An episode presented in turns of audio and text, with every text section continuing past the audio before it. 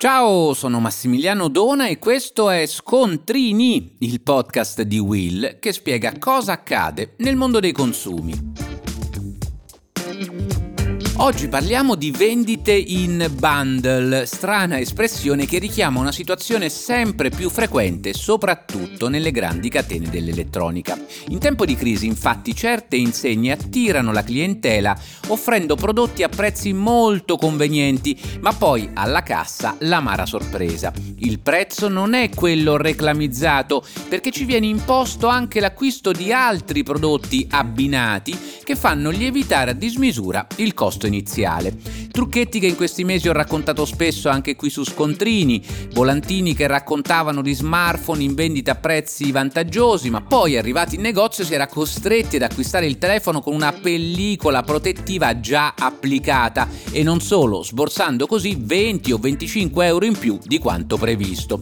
Un'offerta a prendere o lasciare, ma non proprio trasparente. E ancora potete immaginare la frustrazione del consumatore davanti a quelle ceste piene di prodotti con all'interno, già confezionati insieme, un prodotto e un suo accessorio. Piccolo particolare, anche qui recandosi alla cassa con l'intera scatola, il consumatore appurava solo in quel momento che il prodotto accessorio non era ricompreso nel prezzo esposto. E non è tutto, moltissimi consumatori mi hanno segnalato in questi mesi l'impossibilità di fatto di acquistare quella tanto desiderata console di videogame senza però dover acquistare qualcos'altro, un secondo joystick, giochi abbinati, insomma tutto materiale dei quali il cliente avrebbe fatto volutamente a meno. Il prezzo finale? Beh, praticamente raddoppiato e come aggravante, ma lo avrete capito dagli esempi che vi ho fatto, queste prassi commerciali sono adottate proprio nei confronti di prodotti particolarmente appetibili per il consumatore, come smartphone di ultima generazione, tablet, smart TV e console di gioco, appunto.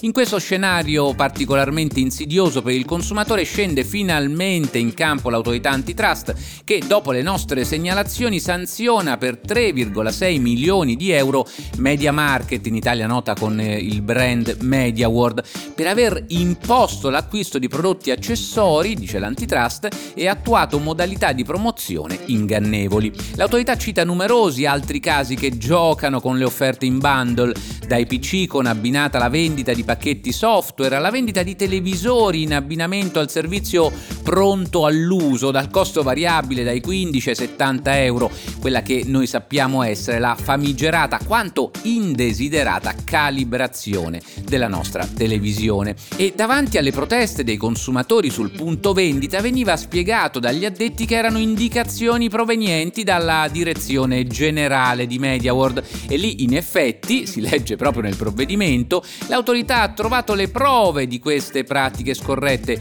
con mail dettagliatissime, con le istruzioni per la creazione dei prodotti abbinati oppure circolari interne all'azienda per qualificare la vendita congiunta di prodotti come un obiettivo fondamentale per i commessi dello store.